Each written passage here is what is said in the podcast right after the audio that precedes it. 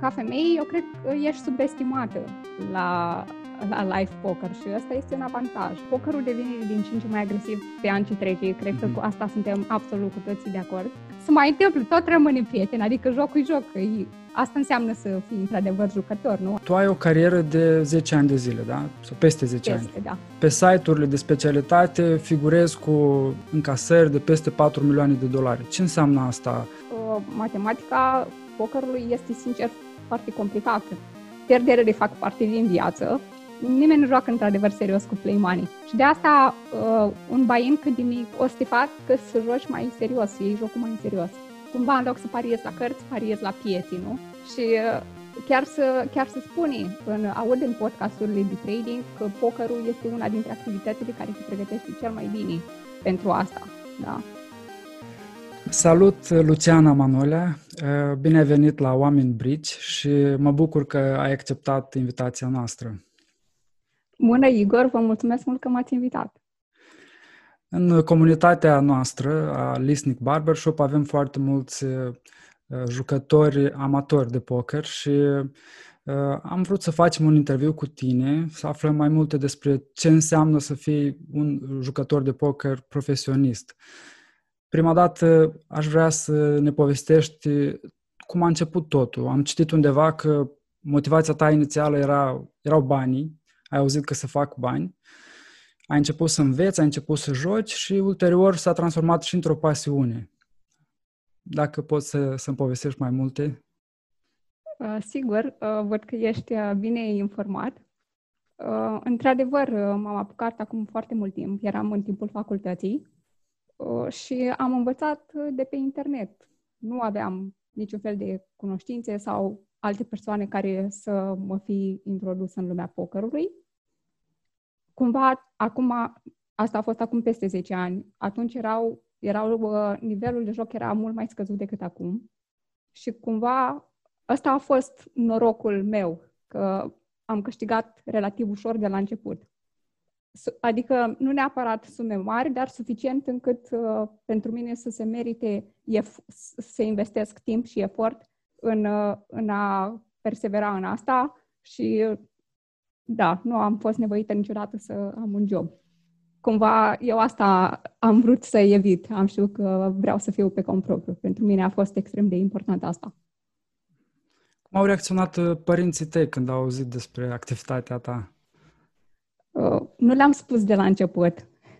Uh, bineînțeles că, uh, în, în general, uh, lumea când aude jucători de poker uh, nu se gândește neapărat la o activitate cât se poate de serioasă, se gândește mai mult na, la distracții, la baruri, la chestii, chestii de genul ăsta. Și în ideea asta nu le-am spus de la început. Jucam deja de câțiva ani când le-am spus lor și deja îmi mergea bine de ceva timp. Așa că la momentul ăla nu au mai putut să mai uh, opun rezistență, ca să zic așa. Și uh, apropo de ce mi-ai zis, tot uh, la început și eu am uh, jucat în, uh, în locații precum Lisnic Barbershop, adică am participat și eu la astfel de jocuri live mai micuțe la început. M-au ajutat mult. Ok. Tu ai o carieră de zece ani de zile, da? Sau peste zece peste, ani. Da. Peste da. zece ani.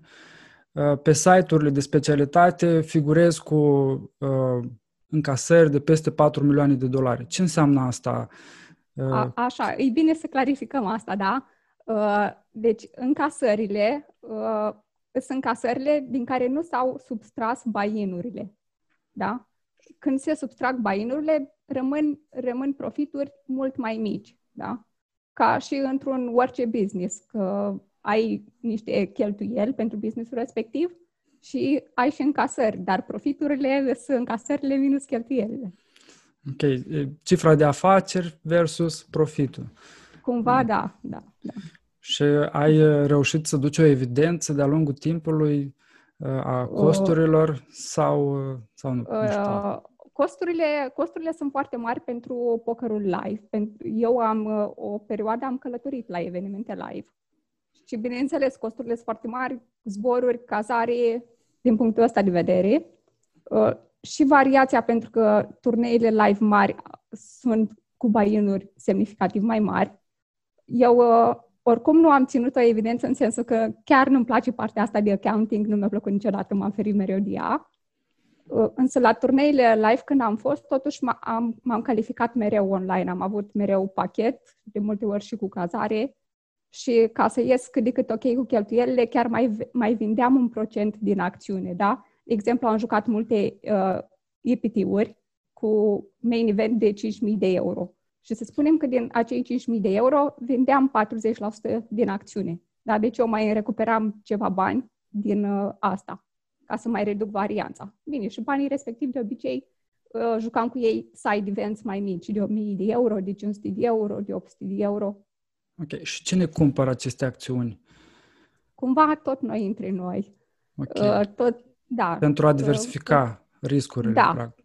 da, da. Tot, tot uh, jucători, tot oamenii din comunitatea de poker care merg la aceste evenimente și ne știm între noi, și pentru că la urma urmei trebuie să ai încredere în persoana de la care cumpere acțiuni, că să știi că o să te plătească și așa mai departe, nu? Am înțeles. Și care a fost cel mai de succes turneu la care ai participat și ce rezultate uh, ai avut? Da, uh, ce ar însemna cel mai de succes? Uh, dacă acum suntem la capitolul ăsta live, am da. avut uh, o excursie o excursie live, să zic așa, bună, într-un an la Praga, în care probabil că ai, ai citit despre, despre ea, în care am luat, uh, am câștigat un side event de treizeci de mii de euro în prima zi când am ajuns la, la turneu, și în a doua zi uh, un loc cu doi pentru un alt douăzeci și opt de mii de euro sau ceva, ceva de genul. Uh, da, cam, cam ăla a fost, uh, aia a fost o excursie într-adevăr bună la jocurile live. Realitatea că oricum la turneile astea live varianța este extrem de mare și sincer poți să joci ani buni dacă joci doar live și să nu faci mare lucru. Sunt jucători foarte mari, gen Mormon, despre care să știi că au jucat câțiva ani la live fără succes. Am înțeles. Uh, varianța ar însemna cumva volatilitatea, da? Uh, factorul ăsta cumva de incertitudine. Da. Da. Așa, da, da. Uh, okay. ok, hai să spun mai, mai multe despre varianță, pentru că consider că este foarte important, da? Da. Uh, deci, acest format, uh, turneile, au varianța cea mai mare, spre deosebire, de exemplu, de cash game sau spre deosebire de sit and go sau spre deosebire de sateliți de calificare, unde payout-ul este, să spunem, flat, da? Ca anume că locurile sunt plătite la fel pentru, nu știu, câți jucători câștig un loc, dar locul valorează tot la fel de mult. Okay. Însă în turnee, varianța este cea mai mare pentru Pentru că cei mai mulți bani sunt, de fapt, la primele trei locuri. Am înțeles. Și chiar, chiar dacă noi, ca și jucători de turnei, intrăm în bani, să zicem, paisprezece la sută, da? Să zicem că paisprezece la sută din jucători sunt premiați. Cel mai mic premiu, abia îți dublezi buy-in-ul. De multe ori nici nu îți dublezi buy-in-ul. Banii mari e sus, da, la turnei. Și în ideea asta, varianța e cea mai mare. Și cu cât mai mulți jucători intră în turneul respectiv, tot în aceeași idee, varianța e mai mare. De asta, de exemplu, uh, downswings cele mai mari se întâmplă pe PokerStars și pe uh, site-uri cum ar fi Unibet, opt opt opt și alte platforme unde intră un număr mai mic de jucători la turnee, varianța este mai mică, da? Downswings sunt mai mici.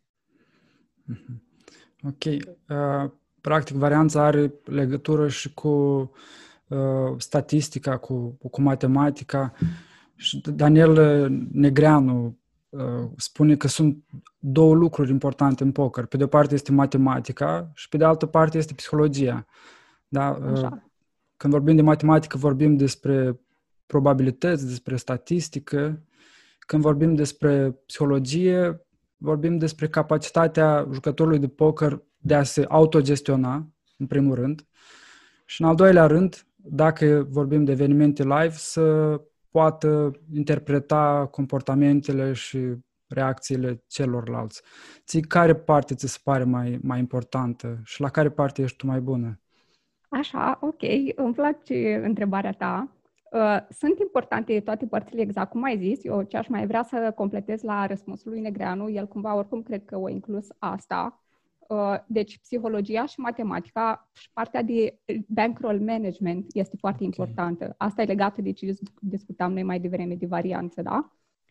dar cumva partea asta de bankroll management, ea include cumva și matematică și psihologie, ca să, ca să luăm așa. Include psihologie în sensul că atunci când s-a scăzut bankroll-ul, chiar trebuie să fii, să ai disciplina și să scazi uh, buy-in-urile. Da? Adică chiar trebuie să te ții de un, un plan pe care ți l-ai propus, pentru că scopul tău este să nu îți pierzi tot capitalul. Asta da. Este în mod special important pentru jucătorii profesioniști care fac din asta o carieră și trebuie să gândească da. Pe termen lung. Da. La, realitatea este că sunt mulți jucători, bine, sunt mulți jucători care și-au pierdut tot capitalul și tot sunt jucători profesioniști. Nu este neapărat, nu este vreun fel de rușine în asta. Pierderile fac parte din viață. Sunt mulți jucători profesioniști care nu joacă cu capitalul lor. Da? Ei se cheamă că sunt stecuiți din niște stable-uri mai mari, unde jucătorii joacă cu capitalul companiilor respective, ca să zic așa, astfel încât ei nu, nu-și riscă proprii bani. Bineînțeles că împart și câștigurile, nu se poate una fără alta. Și să revenim la matematică așa. Și psihologie. Ce ți se pare ție mai important și la ce ești tu mai bună? Uh, Eu sunt mai bună la psihologie, aș vrea să fiu mai bună la matematică. Da, cre- cred că sunt amândouă, amândouă sunt importante. E bine, e bine să stăpânești partea psihologică pentru că ca să, pur și simplu, să poți să faci asta, fiindcă altfel ți-e foarte greu să-ți revii din downswings mari. Da? Eu, eu am avut, dar toți am avut, care am jucat de un număr de ani, de mulți ani, toți am avut downswings mari. Și este foarte greu emoțional să-ți revii din ele. Și nu, nu doar emoțional, dar îți afectează și jocul la un moment dat, pentru că e normal, când pierzi de atâta timp, începi să te îndoiești de orice, dar oare e ok că fac asta, oare e ok că fac asta, înainte mergea, acum nu mai merge, ce s-a întâmplat, toate, toate chestiile astea. Deci e importantă psihologia, cu siguranță. Iar matematica, matematica... pokerului este, sincer, foarte complicată. Da? Depinde la ce, la ce nivel ești, însă poți, oricând, la orice nivel ai fi, să studiezi mai mult. Jocul nu este, în vreun fel, rezolvat. Da? Apar tot felul de programe noi, cum ar fi solverile, și poți doar să studiezi, să le folosești, să studiezi cu ele și nu o să termini niciodată munca asta din matematică, ca să zic așa, dacă vrei să-ți îmbunătățești jocul. Asta poți să o faci absolut mereu. Și la capitolul psihologie, de exemplu, pentru un amator ca mine, da, am observat atunci când joc online, doar ca amator fără, fără să pun bani, pot să țin cont de niște reguli generale, joc destul de bine, până într-un moment în care nu mai am răbdare și iau o decizie pripită, și atunci alunec la vale, mai ales dacă nu ești un jucător profesionist și nu știi să-ți revii repede dintr-o, uh, dintr-o mână în care ai avut ghinion, uh, este foarte greu. Mi se pare foarte important aspectul ăsta. Tu ți-a luat mult timp să depășești momentele astea, să, să, să-ți creezi un mindset prin care poți trece ușor de la o mână la alta? Uh. Nu pot zic că mi-a, mi-a luat neapărat mult timp, pentru cumva cred sincer că e posibil să fie un pic mai ușor ca femeie. Partea asta cumva, că ești, adică normal cu toții vrem să câștigăm, însă nu pot să zic neapărat că mi-a luat asta mult, însă n-am înțeles o chestie din întrebarea ta. Deci mi-ai spus când nu depui bani sau când nu joci într-un joc cu bani. N-am, cum, cum vine asta? Uh, ok, nu. Era un joc doar for fun pentru mine, însă am observat că da, greșeala pe care am făcut-o... Joc for fun? Un joc pe, pe, pe o aplicație, da? Pe... Play money? Înseamnă play money? Nu, nu, nu, nu. Fără să, okay. fără să pun bani. Dar păi am nu, play money, asta înseamnă că e fără să pui bani dacă e play money. Aha, ok, ok, da. Înseamnă, înseamnă că, că era este... play money. Da, da, da, ok. Și... Asta, asta am observat la, în, uh, și în jocurile cu prietenii, la fel. Într-un anumit moment uh, îmi pierd răbdarea și risc și pariez prea mult, pierd și după asta totul se duce la vale. Și mi se pare un moment cheie, probabil în orice joc, sunt momente cheie de genul acesta pe care trebuie să, să știi să le gestionezi. Și mă întrebam cum, cum ai învățat tu să gestionezi uh, momentele astea? Ok, ok. Uh, eu, uh, legat de chestia asta, vreau în primul rând să spun că este extrem, extrem de important uh, ca să treci la etapa următoare. Și etapa următoare este să joci jocuri uh, cum ar fi, uh, nu știu, for fun, dar cu intrarea un dolar jumate, cu intrarea doi, cu intrarea trei, cu intrarea cinci. Pentru că orice bani, cât de puțin, uh, îți mai, îți mai bine... e mai bine decât play money, da? Pentru că realitatea cu play money, noi știm că sunt play money, noi nu suntem, noi nu jucăm serios. Nimeni nu joacă într-adevăr serios cu play money. Și de asta uh, un buy-in cât de mic, dar uh, un ban investit, uh, o să te facă să joci mai serios, să iei jocul mai serios. Asta cred că e foarte important. Deci nu se poate numi poker, ci play money. Este adevărat că și eu am jucat la început cu play money, dar la început a fost un două săptămâni, un trei săptămâni. Da, chiar citeam despre asta. E la fel ca și atunci când emiți o părere, o opinie, și dacă ai fi pus în situația să pariezi pe opinia ta, ai fi mai conștient și mai atent la ce zici. Da? Așa e și în poker, probabil. În momentul în care trebuie să, în care intri cu bani și joci pe bani, devii mai, mai conștient și mai atent la, exact. la ceea ce faci. Exact așa este, da. Referitor la, la poker, știu că jucătorii profesioniști de poker văd foarte multe avantaje la jocul ăsta și recent am citit și eu o carte, The Biggest Bluff. Nu știu dacă ai, ai auzit de cartea asta. Cred că am auzit, cred că îmi sună cunoscut. Da, și am citit despre fondatorul teoriei jocurilor, John von Neumann, care Așa, spune că pokerul este un joc foarte apropiat de ce se întâmplă în realitate în viață, spre deosebire de șah, unde este mai mult matematică pură. Să spunem că dacă îți dezvolți abilitățile și, și muncești în direcția asta, la un moment dat stăpânești jocul de, de șah foarte bine. În poker tot timpul ai și factorul ăsta de aleatoriu. Da. Și pe lângă factorul de aleatoriu ai și partea asta emoțională puternică pe care trebuie să o gestionezi. Da. Și, uh, da, mulți jucători de, de poker susțin că pokerul este foarte valoros și poți să înveți multe lucruri. De exemplu, dacă mâine ar fi cineva care să vină cu ideea de a introduce pokerul ca disciplină opțională în școli și ar veni la tine, tu fiind o, o jucătoare profesionistă, și ți-ar, ce, ți-ar cere să susții acest proiect. Ce ai face? Este interesant ceea ce spui. Este adevărat că sunt multe chestii pe care poți să le înveți din poker și să le aplici în alte domenii. La urma urmei, dacă îți o luăm așa, mulți spun că și simple jocuri, mă rog, simple, alte jocuri video de strategii, ca să zic așa, ar avea beneficii ca să-ți dezvolte gândirea, ar putea să te ajute în business și așa mai departe. Deci, în aceeași idee, cu siguranță și pokerul ar putea să, să te ajute. Și mai este și partea cu probabilitățile, care cu siguranță și alea o, și alea o să te ajute în, în viitor. Într-adevăr, cred că îți dezvoltă, îți dezvoltă anumite, anumite skill-uri care au transferabilitate după uh, această activitate. Uh, într-adevăr, consider asta. Și dacă, și dacă ar fi să susții un proiect de, de introducere a pokerului în școli, ar, l-ai susține? Ai susține acest, această inițiativă? Uh, nu, nu, știu, nu știu ce să zic. Uh, poate, poate că da, adică ca un uh, opțional, ca să zic așa, sau uh, uh, cu siguranță ar putea fi uh, o idee bună. Singura chestie e că e important ca să, să joace, adică să, să joace cei care sunt uh, interesați, uh, pentru că nu toată lumea este interesată totuși de așa ceva și în ideea asta ar fi un pic incorect să-i, să, le, să le cerem la toți să...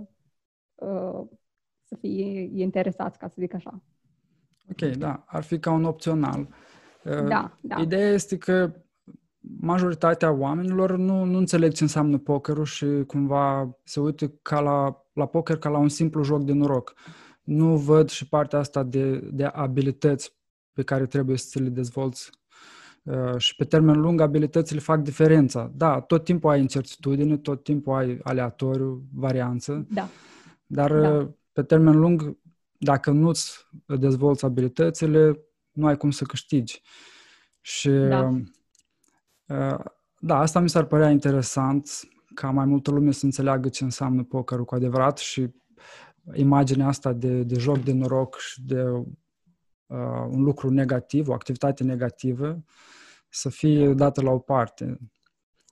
Uh, da, cumva uh, nu ar avea de ce să fie o activitate negativă, dar uh, în general cred că lumea are tendința să gândească că jucătorii de poker um, cad într-o, într-o extremă și că nu-i bine pentru ei o chestie de genul ăsta. Și în ideea asta ar deveni negativ. Însă dacă o tratezi absolut serios și um, ai și o viață ok în afara pokerului, mi se pare că este foarte ok. Eu uh, mereu am, uh, am susținut uh, o viață echilibrată, un stil de viață sănătos. E foarte important să îți menții relațiile, să ai prieteni, să ai, să ai relații bune. Toate chestiile astea sunt importante în general ca să, ca să fii fericit și e păcat să lași pokerul să îți ia din, din astea cumva. Sunt uh, lecții învățate de tine din poker pe care, uh, care ți-au folosit în viață? Um... Păi ar fi foarte multe, nici nu, nu știu ce să zic, că au trecut așa, așa, am cunoscut așa mulți oameni foarte faini la evenimentele la care am călătorit și sunt, mai ales în vremurile astea de pandemie, când nu putem călători și nu putem merge la evenimente, în mod special suntem mai recunoscători că am, am călătorit și am cunoscut oameni în, în trecut. Cu siguranță am multe amintiri frumoase de la evenimentele live și, da, cum spui și tu, consider că part, partea asta cu risk management, în mod specific pentru mine, o să-mi fie extrem de utilă în ideea că eu de câțiva ani tranziționez, cum ar veni, înspre un domeniu cumva similar și anume trading. Da? Okay. Și cumva similar pentru că cumva, în loc să pariezi la cărți, pariezi la pieții, nu? Și chiar să, chiar să spune, în, aud în podcasturile de trading că pokerul este una dintre activitățile care te pregătește cel mai bine pentru asta, da? Okay. Și, și partea de... de risk management. Da, da, da. Și dacă poți să dezvolți un pic de ce anume pokerul te pregătește pentru ca să fii un, un trader mai bun. Așa... Mi-ai spus tu despre cartea uh, cu, despre teoria jocurilor. Ca să o luăm așa, probabil ai citit acolo. Deci pokerul este un joc cu sumă zero și tradingul este la fel. Adică în poker fisele pe care le câștigăm noi sunt fise pe care le pierd alți jucători uh, și la piețele financiare este la fel. Da? Când suntem într-o poziție câștigătoare, uh, alte persoane sunt într-o poziție pierzătoare, deci au chestiile astea în comun și ceilalți factori, cum ar fi că incertitudinea, mereu o să fie incertitudine și poți doar să iei setup-uri mai favorabile, să ai odds de partea ta, cum se spune, dar chiar și atunci tot lucrurile pot să nu iasă bine. Pentru că asta e frumusețea jocului, adică. Ok, ai un... un... proces de gândire pe care îl înveți în poker, mă gândesc, înainte să iei o decizie care te poate ajuta și în trading. Da? Da. Să nu ai o reacție emoțională, de moment, să încerci să, să-ți iei un timp ca să gândești ceea ce faci, să ai un proces cât de cât rațional în funcție da, de timpul da. Pe care îl ai. Și în același timp, când, și în același timp după, dacă dacă este un eșec, să accepți asta pentru că face parte din incertitudine. Tu știi că ai avut un proces bun de gândire și ai luat o decizie bună, chiar dacă rezultatul nu a fost cel pe care îl așteptai, treci mai departe. Asta aici mi se pare frumusețea pokerului, să, să, să-ți dezvolți partea de proces, de gândire și să iei decizii corecte și în același timp să accepti rezultatele negative sau rezultatele care nu sunt pe plac, să, să știi să treci peste. Pentru că tot da. timpul ai ambele, ambele, am, ambele lucruri. Skill-ul și șansa. Skill-ul și șansa. Și asta e frumusețea pokerului, cred și eu. Da. Relativ la ce ai spus, ce aș mai vrea să spun în, în ideea asta este că este bine să ai un proces, da? Și cu toții avem, da? Avem niște, niște subrutine, niște, să zic așa, play-uri de bază, să zic așa, da? Să spunem că dacă avem aș, noi ne așteptăm ca să câștigăm mâna respectivă foarte, foarte, foarte des, da? Dar dacă deschidem, deschidem cu aș și ne luăm, ne luăm, nu știu, trei coluri, da? Și intrăm patru la flop și noi avem uh, as de inimă cu as de treflă și intră jos, uh, nu știu, nouă, șapte, zece cu trei diamante, aia nu mai este deja o situație favorabilă. La, înainte să deschidem mâna era o situație foarte favorabilă, dar acum dintr-o dată s-a transformat într-o situație nu tocmai favorabilă. Și foarte important ca noi să fim extrem de flexibili și să ne adaptăm. Din păcate, multe greșeli pe care le fac jucătorii, mai ales cei începători, este chestia asta, da? Deci ei când au văzut aș, ei, indiferent aproape de ce vine jos, ei vor să joace așii, ca și cum ei trebuie să câștigi mereu mâna și să pariezi de trei ori, dar nu este chiar așa, să îndrăgostesc din mână cum ar veni. Da? Adică dacă o situație care era inițial favorabilă s-a transformat într-o situație nefavorabilă, trebuie să recunoaștem asta și să mergem mai departe, adică să vedem ce se întâmplă. Ok, am, am înțeles. Chiar aveam o întrebare uh, despre disciplină versus flexibilitate și într-un fel uh, mi-ai dat un răspuns parțial. Ce, ce e mai important în poker, disciplina da, sau da, flexibilitatea? Eu, eu mereu... Uh, Eu mereu pun mare preț pe flexibilitate și cred că în, în, și în viață este ex, la, exact la fel de important. Adică din ce în ce mai mulți oameni spun nu-ți fă planuri pe, pe termen lung pentru că nu au rost, fă-ți planuri pe următorii câțiva ani abia. Pentru că degeaba îți faci de, de multe ori viața, pur și simplu îți răstoarnă planurile tale. Trebuie să, să te focusezi pe chestiile care se apropie și să n-are rost să-ți faci prea multe griji, să iei lucrurile cum se întâmplă, pas cu pas. Ok, și legat de asta, care sunt planurile tale pe, pe termen scurt și mediu? Planuri pe termen lung nu ai. Da, exact, exact cum ai spus. Da, păi îți spuneam, deci, că eu deja am peste trei ani jumate, de când eu fac în paralel și poker și trading. Și part-time, ca să zic așa, da? Anul ăsta am început de destul de bine, am, am avut o perioadă bună în primăvară cu pokerul și după aia m-am focusat, mai, în ultimele luni m-am focusat mult mai mult pe trading, da? E, pentru mine acum, după atâția ani de poker, cumva vreau să joc la seriile mai mari și cumva nu sunt forțată să joc în vreun fel, adică dacă nu simt, nu am de ce să o fac, știi? Eu am și jucat foarte mulți ani și nu doar foarte mulți ani, dar foarte multe ori. Am pierdut foarte, foarte multe nopți, nopți la trei patru dimineața și în timp chestiile astea te afectează, adică la treizeci nu mai este la fel ca la douăzeci și în ideea asta pentru mine e foarte important un stil de viață sănătos și de asta vreau să, nu mai vreau să joc cum, cum jucam în trecut pentru că vreau să-mi reglez programul cu somnul, cam asta e prioritatea pentru mine.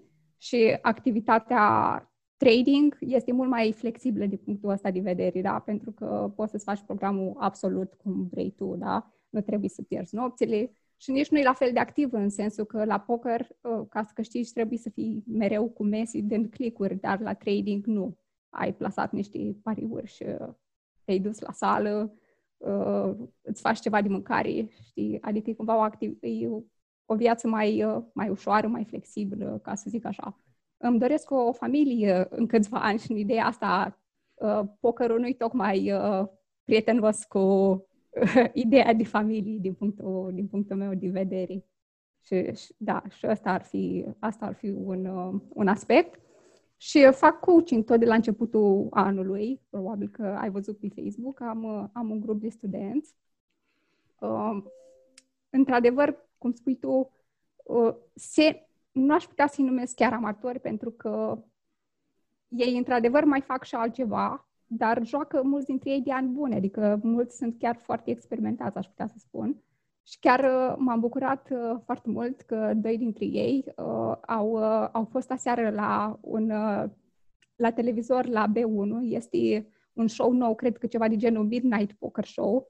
Uh, cred că a fost prima ediție și uh, locul unu și locul doi erau chiar, uh, chiar studenții mei. Wow! Wow! Felicitări! Da. Felicitări!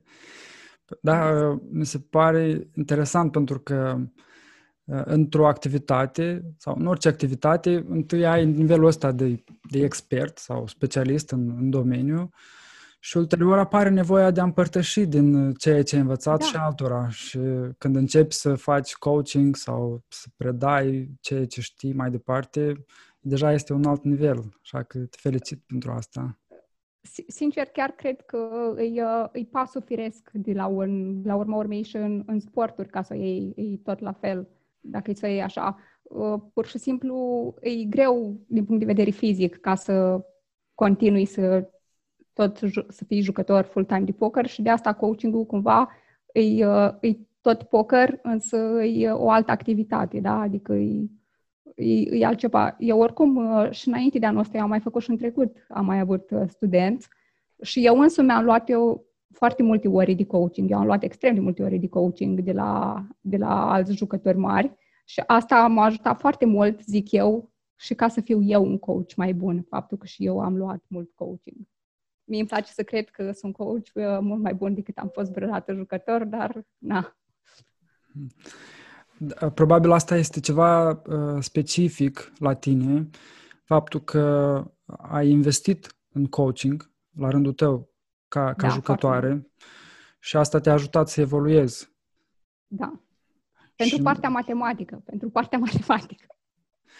Ok. Uh, să zicem că, da, eu sunt un jucător amator, foarte amator și așa.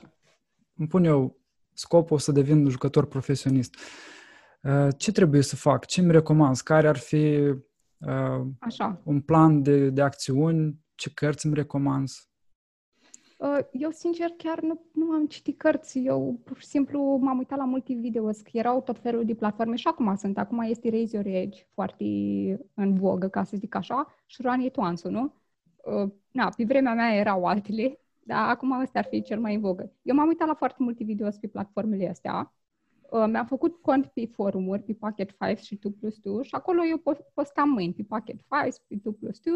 Și așa mi-aș făcut niște prieteni cumva, când răspundea lumea, le răspunzi și tu la alții și sincer s-au format chiar niște relații frumoase de pe forumurile astea și chiar așa mi-am găsit și primul coach, tot postând pe PocketFives și de acolo lucrurile cumva au mers dintr-una în alta că, deci cunoscând așa niște jucători, ei m-au adăugat în niște grupuri cu alți jucători mai mari și am fost norocoasă că am fost cumva de la început adăugată în niște grupuri de jucători mari. Uh, da, asta a fost, a fost un noroc pentru mine. A rămas, mi-a și format prieteni, dar eu am învățat mult de la ei, oricum că ei erau mult mai avansați ca mine. Apoi mi-am găsit acolo al doilea coach și tot, și tot așa, da. Okay, înseamnă uh, cumva, că... spune ca să, să sintetizez ce spui. Prima dată e să urmărești jocuri video. Da. Doi este să intri în comunități da, și să înveți de la alții. Trei, da. Să apelezi la un coach. Nu prea curând, sincer, și nici eu n-am făcut-o prea curând. Adică abia când, când începi deja să câștigi destul de bine să apelezi la un coach, pentru că coaching-ul e scump. Pur și poți să înveți singur, urmărind videos bune pe platformele astea, mai degrabă un membership la o platformă de genul ăsta. Uh, da? Și chiar să te uiți, că sunt foarte multe videos, adică chiar să te folosești maxim din membership-ul respectiv. Dar chiar dacă ți le iei pe trei luni, să știi că în alea trei luni aproape le-ai terminat librăria. Uh, o chestie de genul ăsta. Dar cel mai important e că să joci și altceva, mai ales la început, altceva decât turnee. Spre exemplu, eu sunt jucător de formații sit and go, da? sunt alții care migrează la turnee de la cash game. Una din astea două, ideea că la oricare din ele, la sit and go sau la cash game, variația este mult, mult mai mică. Cumva astea, să zic așa, s-ar asemăna mai mult unui job normal, pentru că ar cam trebui să faci bănuți aproape lunar, dacă joci la mizile unde ți-e locul, ca să zic așa. Dar ar putea fi niște câștiguri destul de constante la cash game și sit and go. Practic trebuie să investești timp. Asta este da, exact, la început, da, asta este miza. Clar timp. Clar timp.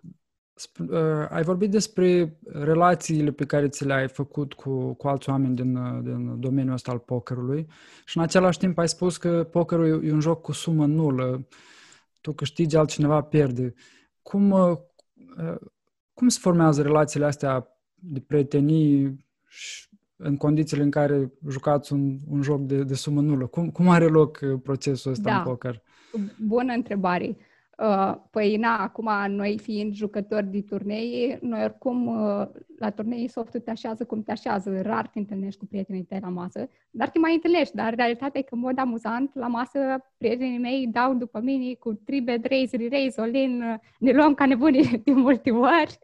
Se mai întâmplă, tot rămânem prieteni, adică jocul e joc. Asta înseamnă să fii într-adevăr jucător, nu? Adică nu poți să te superi că nu știu ce prieten ai văzut că o băgat re-raise cu, nu știu, o mână nu tocmai extraordinară, nu? Da, cumva, da. Deci fiind la turnee, rar te nimerești la masă cu, cu apropiați, mă gândesc. Deci nu e o problemă. Și...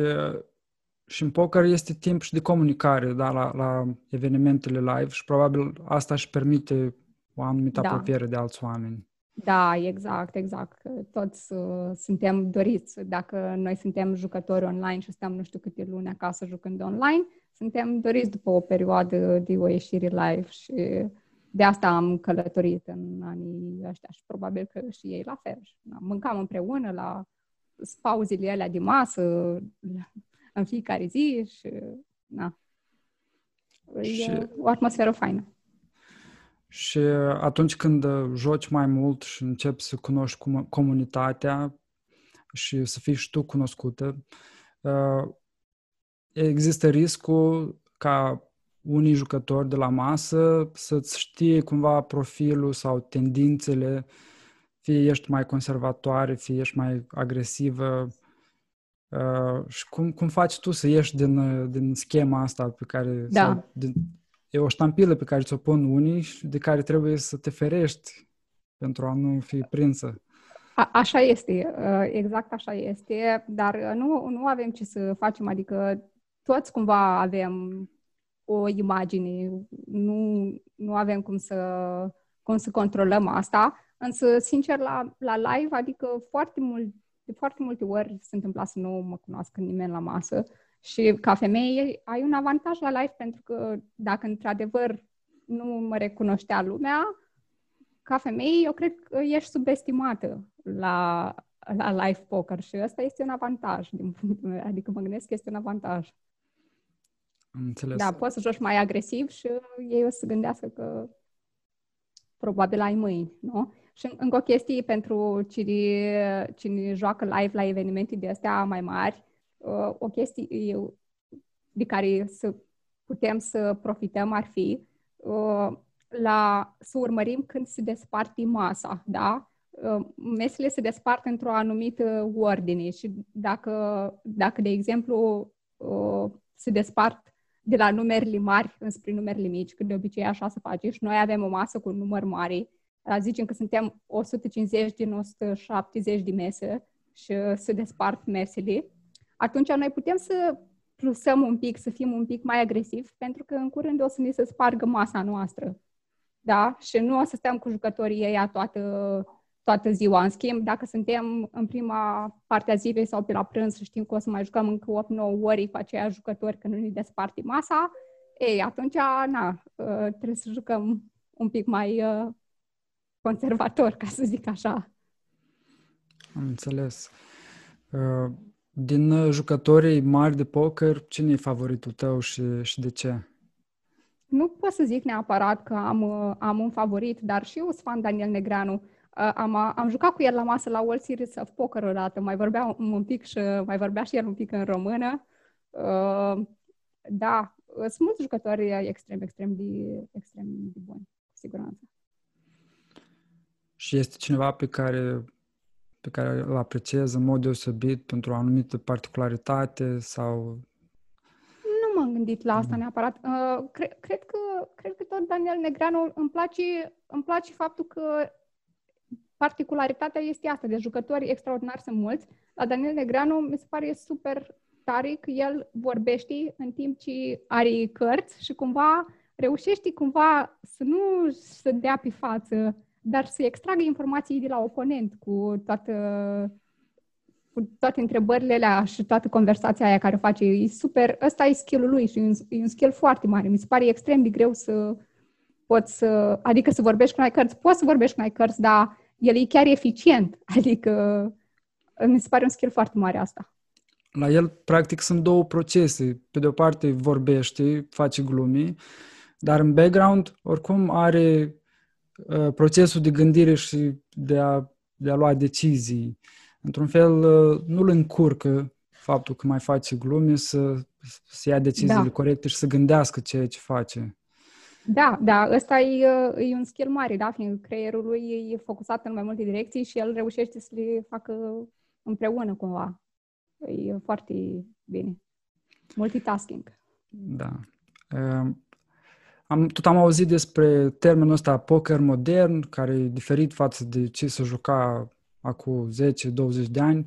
Ce înseamnă pokerul modern? Ce, ce tendințe sunt? Ce lucruri noi au apărut? Apropo de poker modern, că mai înainte m-ai întrebat și de cărți, poate și asta ți-a rămas în minte. Eu îți spuneam că nu prea am citit cărți de poker, dar am înțeles de la colegii mei că o carte relativ nouă apărută și anume exact Modern Poker Theory, nu? Am înțeles că ar fi extrem de bună.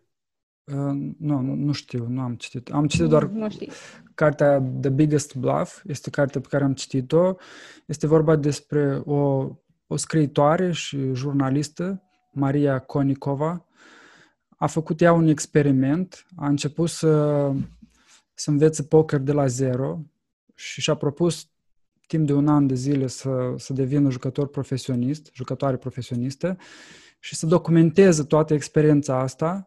Și ca urmare a scris o carte despre experiența ei și a ajuns chiar la main event, la Las Vegas, într-un an și ceva. Într-un an și ceva. Și e o carte interesantă și pentru cei care nu sunt în domeniul pokerului, pentru că modul ei de a, de a scrie și de a povesti despre experiența ei este foarte fain, ușor de citit și face multe paralele cu, cu teme precum bias-urile emoționale, da. Cu teoria jocurilor, cu probabilități, cu uh, tot felul de, de teme și subiecte generale, de psihologie sau de, de statistică generale. Și chiar înveți multe lucruri citind această carte. Și asta mi-a stârnit și mie interesul pentru, uh, pentru poker la un nivel mai, mai profund. Și să revenim Așa. acum la... la poker modern și no- uh, ultimele tendințe și ce lucruri sunt importante și spre ce se îndreaptă. Da, uh, pokerul devine din ce în ce mai agresiv pe an ce trece. Cred uh-huh. că cu asta suntem absolut cu toții de acord. Uh, structurile sunt din ce în ce mai rapide și cred că și cu asta suntem de acord. Dar cumva asta e că se lăcomesc platformele cu structurile rapide pentru că jucătorii, na, nu o să aibă ce faci, eu terminat un joc, l-am scris pe următorul. Mă rog, chiar dacă jucăm multi-table, dar tot joci mai multe jocuri, cum ar veni. Uh, oricum, platformele trebuie să ia în considerare și ce vrea comunitatea și ca să aibă clienți, ca să o luăm așa. Deci, din ce în ce mai agresiv, din structuri rapide și văd că acum tendința cu ăstea, progressive knockout, cu bounties, că e lumea, lumea nebună cu, cu bounties. Uh, Bounties astea sunt extra incentiv ca pur și simplu turneile se termină mai repede că lumea caută mai multe acțiuni ca să-i scoată, ca să urmărească bounties alea și, și asta tot în favoarea site-urilor ca să o iau, ca să o luăm așa. Cam, cam astea sunt tendințele. Din ce în ce mai multă lume se uită la videouri educaționale, da, pe platforme de genul, folosește programe ajutătoare și de asta jocul evoluează în continuu. Trebuie să, trebuie să studiezi și tu ca să, ca să Pro... ții pasul, dar nu doar să studiezi, dar să, trebuie și să joci cât de cât ca să vezi cum joacă ceilalți. Știi? Hmm. Programe ajutătoare. Când spui programe ajutătoare, spui despre programe care te ajută să stabilești probabilitățile, nu? Asta. Uh, programele ajutătoare sunt programe ajutătoare pentru studiu, da? Nu ah, poți okay, folosești okay. în joc programe ajutătoare pentru că sunt okay. ilegale. Și nu, nu doar ilegale, dar, de exemplu, pe PokerStars nici nu, chiar nu poți, pentru că o să zică că folosești nu știu ce program, uh, închide-l sau ieși de pe site-ul nostru, adică una din două. Deci wow. programele ajutătoare sunt programe pentru studiu, însă noi învățăm, folosindu-le în, în timpul de studiu, învățăm cam cum ar trebui să abordăm situații diferite, da? La fel, multă lume are programe de statistici, cum, cum e Poker Tracker și Hold'em Manager. Multă lume, deci, se uită cumva, știi, cât de cât se interpretează statisticile, se uită după ele, și vede cine e mai agresiv, cine e mai puțin agresiv și joacă ușor diferite funcții de asta, cum ar trebui să facă. Și uh, da, da. Uh, apropo, ce mi-ai mai zis de, de cartea uh, interesantă pe care ai citit-o și eu îți spuneam de Modern Poker Theory, uh, mai, uh, mai voiam să, să vă recomand uh, cărțile fostului meu coach. Uh, ultimul meu coach uh, este un fost instructor Card Runners. Eu am lucrat cu el, cred că vreo trei ani. Cred că mai mult decât atât. Am învățat extrem de multe de la el. Da? El de formație jucător de cash și o scris Applications of No Limit Holdem, Matthew Janda. Și știu că a lucrat foarte mult și la a doua versiune a lui. E un tip foarte studie, studios, ca să zic așa, stilul mai nerdy, știi? El a ajutat și la dezvoltarea programului PokerSnowie. A lucrat cu programatorii de la PokerSnowie, da? Eu folosesc acum PokerSnowie pentru sesiunile mele de coaching. E, e un program super fun și e destul de user-friendly, ca să zic așa. Mai user-friendly, mai user-friendly decât PioSolver, da? Că ăla e un pic mai... Na, poți să te simți un pic copleșit la început, ca să zic așa, da? Așa, și ce am învățat la fostul meu coach, o chestie legată de ce mi-ai spus tu cu bias-urile cognitive. El era un tip, exact cum ai spus tu, pentru el era extrem de important ca să fie procesul cel corect, da? Deci nu conta foarte mult rezultatul, ci îl interesa ca să pașii și procesul să fie corect, să nu am contradicții și așa mai departe.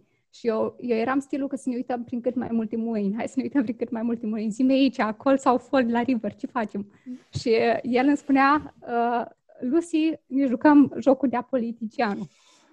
Nu conta că eu am făcut am ales call sau fold, îmi zicea așa, dăm câteva motive patru cinci pentru call, dăm câteva motive patru cinci pentru fold, da? Și după ce eu îi listam și chiar mă gândeam de multe ori, adică când trebuia să listez motive pentru cealaltă opțiune, trebuie să te gândești un pic mai mult, dar chiar mă străduiam și chiar îi le găseam. Și după ce făceam asta, uh, bine, asta era și scopul exercițiului, cumva ziceam, da, ok, păi putem trece la mâna următoare, cumva înțelegeam că la urma urmei, chiar decizia asta chiar era apropiată, chiar aș putut fi ori una, ori alta și să valid motivele și pentru call și pentru fold și putem merge mai departe și putem să o lăsăm așa cum ar veni. Dar e foarte importantă chestia asta că de multe ori când tu chiar te străduiești să găsești motive pentru cealaltă opțiune, îți, îți dai seama că și cealaltă opțiune este chiar validă și cumva te scoate un pic din, din buclă, ca să zic așa, vezi un pic mai din afară situația. Și dacă asta îți aduce și mai multă incertitudine, te faci să zici uh, și mai mult. Ce faci? Care e, următorul este pas? Adevărat, doar că ești presat, ești presat de timp, cât timp o să expirii. Trebuie să iei o decizie și să mergi mai departe la urma urmei. Ca și, ca și în viață la urma urmei, nu? Da. Și apropo de asta, de, de bias-uri și pokerul e ca, ca și în viață. Nu știu, sunt pe, pe parcursul carierei tale de jucător profesionist, ai descoperit la tine anumite bias-uri cognitive, emoționale, anumite tendințe pe care le aveai și ți-ai dat seama că, uite, am, am chestia asta și e nevoie să o schimb? Da, da, le avem cu toții, sunt diferite la fiecare, într-adevăr. Problemele mele cele mai mari care ar fi...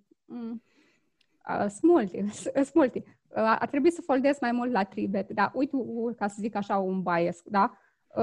Eu fiind, să zic, un jucător agresiv, joacă multe mâini, dă tribet cu destul de multe mâini, nu doar cu mâini monstru, da? Ei, atunci când îmi dau și mie alții tribet, mă gândesc că ăsta n-are. Tendința e să mă gândesc că joc împotriva mea, dar nu joc împotriva mea, ceilalți jucători poate pariază mai mult când chiar au cărți.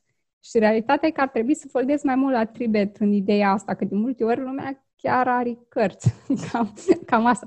În, în general, când lumea e agresivă, mai multe ori are. Dar totuși, asta e că dacă totuși noi suntem uh, conștienți că pokerul se schimbă și devin din ce în ce mai agresiv, na, nici nu putem să, să stăm chiar deoparte. Trebuie cumva să, să ne gândim, oare e ăsta jucătorul care chiar are, sau este un jucător mai capabil, mai, uh, mai creativ.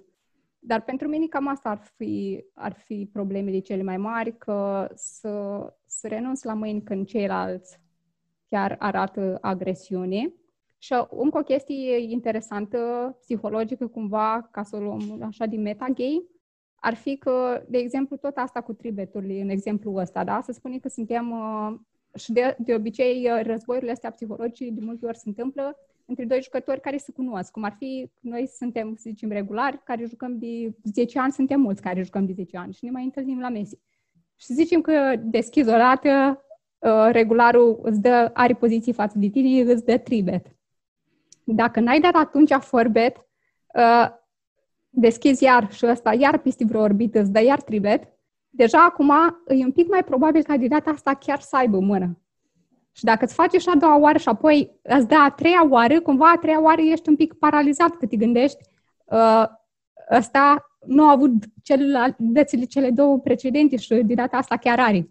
Dar de asta cumva cred că e important dacă îți permiti stack-ul, dacă ai un stack ideal de forbet, să faci forbet prima oară când îți iei tribet. De la un jucător capabil de tribet l-ai, da? Dar dacă ești un jucător necunoscut sau un jucător într-adevăr tight, nu ai de ce. Dar de la un jucător care ori vă cunoașteți, ori știi că e mai agresiv, de obicei prima oară când îți faci tribet, atunci e bine să-i faci forbet.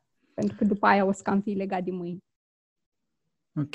Și când îi faci forbet cu, cu scopul să, să facă fold sau... Care-i scopul în situația asta? Bineînțeles, bineînțeles da. da. Scopul să facă folda. Păi, deci asta e că trebuie să ai fisii pentru forbet. Dacă chiar suntem destul de deep și avem fisii de forbet fold, ar trebui să avem în zona cincizeci, peste cincizeci de blinduri în mod ideal, da? Și dacă avem și o mână ideală de forbet, mâinile, mâinile ideale... Ideea că e ok să nu avem o mână ideală de forbet dacă avem gen șaizeci, șaptezeci, optzeci de blinduri, da? Pentru că sperăm să luăm potul pre-flop. Dar dacă îi să dăm forbet all-in, atunci vrem o mână mai bună pentru forbet și ăla ar fi A și suited mici, da? A trei suit, A cinci suit, ăstea, ăstea ar fi mâini ideale de forbet. Iar stack-ul ideal ar fi, nu știu, un treizeci și șapte de blinduri pe acolo, să zic.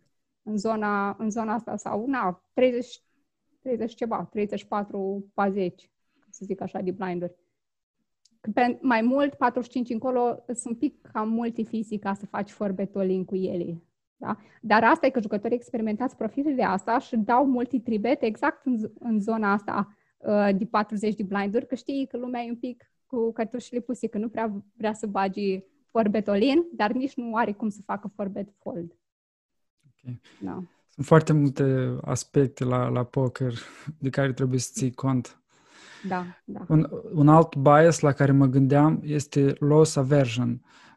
În Așa. Momentul în care pariezi o dată, a doua oară, a treia oară, la un moment dat trebuie să iei o decizie și nu știu cum e la profesioniști, dar la amatori cu siguranță. În momentul în care au pariat deja niște bani, apare apare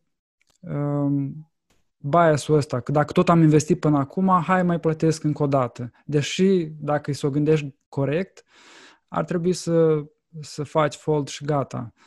Dar investiția deja realizată te face să iei o decizie greșită și să continui. Uh, tu mai ai chestia asta sau ai, ai reușit să treci de, de ea? Foarte, foarte înțelepte întrebările tale. Îmi place mult că ești interesat de partea asta psihologică, pentru că asta chiar are aplicații în toate domeniile vieții, da? Loss aversion ar fi una și cealaltă, a doua, care ai menționat, îmi pare mai mult că sună sunk cost fallacy. Sunk cost, da. Costurile, da, nu? Da, costurile da, îngropate. Da, da, da. Uh, știi cine a pornit uh, uh, psihologii mari care au, au pornit studiile astea acum mult timp? Uh, Kahneman, Daniel Kahneman. Exact, exact, exact. Uh, eu i-am citit cartea tot la insistențele fostului meu coach și am învățat foarte multe din ea. Și l-am ascultat pe tip în niște podcasturi după și spunea că, deși, deci, deși am scris cartea și am acum câți ani am, tot, toată viața o să fii cumva, o să mai ai uh, momente când cazi pradă acestor bias-uri. Nu există, nu există altfel, știi?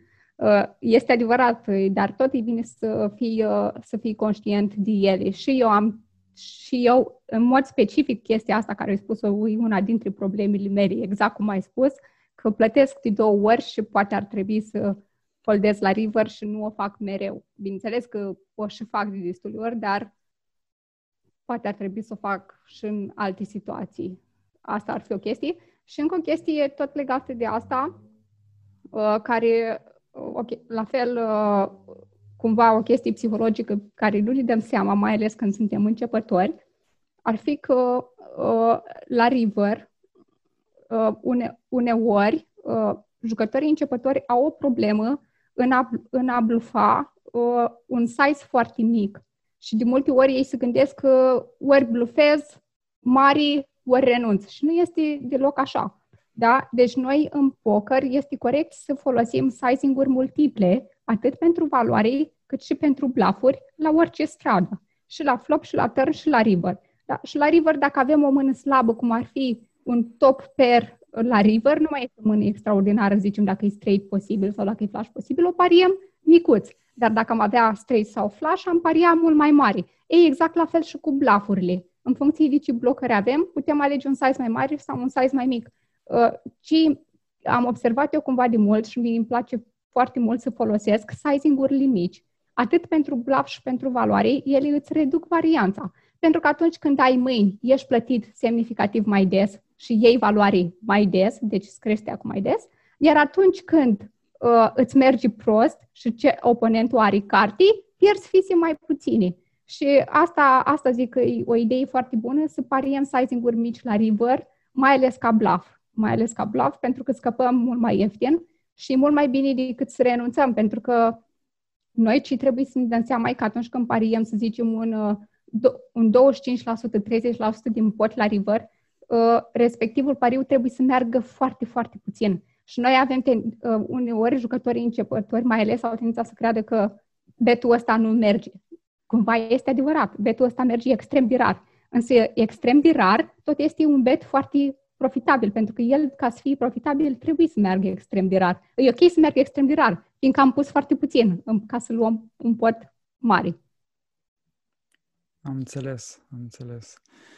Da, uh, ai, ai corectat foarte bine. Loss aversion uh, se referă la frica de a pierde ceva care e mai mare decât plăcerea de a da. câștiga ceva. Exact. Și sunk cost... Uh, este atunci când ai, ai investit deja ceva și continui să, să investești pentru că ai investit până la acel moment. Da. Din păcate, da, chestia asta s-a cost. Toți suntem, uh, suntem afectați în viață de ea, uh, în business-uri, da, lume uh, care este greu să renunțe la un business care nu merge doar pentru că a investit așa de mult timp și chiar și în relații care... care nu mai merg, pentru că na, îi, a, a, asta e natura umană. Și apropo de, de cărți, ai spus că nu, nu prea ai citit cărți de specialitate, în schimb ai citit alte cărți care te-au ajutat, da. probabil, în poker. Una ar fi uh, gândire rapidă, gândire, da, exact. gândire lentă, da, de Daniel Kahneman și alte cărți pe care ai putea să, să le recomanzi, care te-au ajutat, care ar mai fi? Mm. Ar fi foarte multe, dar cred că dacă, dacă cineva citește asta, o să fie mai mult decât suficient pentru poker. Cealalt, cealaltă cărți, na, citesc mai mult, nu știu, și al, alte chestii de psihologie, filozofie, chestii de genul. Dar foarte mult, eu sunt mare fan podcast, eu sunt mare consumator de podcast. Că e, e mult mai practic decât să citesc. Mie îmi place să citesc, dar rar îmi găsesc timp să stau în pat cu o carte să citesc. Așa, podcastul îl asculti în timp ce ești pe drum, în timp ce îți faci curat, ce mai strângi prin casă, adică poți să faci mai multe chestii. E, și care fan. sunt, uh, ce podcasturi asculți? Cine uh, The Knowledge po- uh, Podcast, Farnham Street, uh, Tim Ferriss, uh, cred că știi, nu? Da, da. Da, da. Uh, mari, da, mari uh, creatori de content pe care îi știi și tu, cred că pe aia îi urmăresc și, și eu. Mai ascult chestii pentru... Uh, am găsit-o la Tim Ferriss prin, pentru invitații lui. Uh, Peter Attia, e un doctor, chestii cu longevitate, cu sportul, cu uh, chestii de genul ăsta, mă interesează. Da. Deci foarte, suntem, suntem extrem de norocoși că trăim în vremurile care le trăim, pentru că pe internet se găsesc extrem de multe resurse ca să înveți chestii extraordinare. Și tot așa de ceva timp ce am mai găsit, e, nu știu dacă știi, Artificial Intelligence, podcast al lui Lex Fridman. Da, da. Dar că acum nu se mai numește Artificial Intelligence, a schimbat și se numește doar, doar Lex Fridman, pentru că are da. invitați tot mai diversi, nu mai sunt da. doar invitați specializați în, în domeniul ăsta. Da, da. Îl urmăresc. Interesant. Bine, Luciana, îți mulțumesc foarte mult pentru discuție. Sper să treacă cât mai repede pandemia și să revenim la organizarea jocurilor de poker caritabil la, la Lisnic Barbershop și cu prima ocazie o să te invităm să, să vii și tu să joci. Sper să, și sperăm să accepti după ce trece pandemia asta. Sună foarte bine, îți mulțumesc și eu foarte mult că m-ați invitat și să ne revedem cu bine.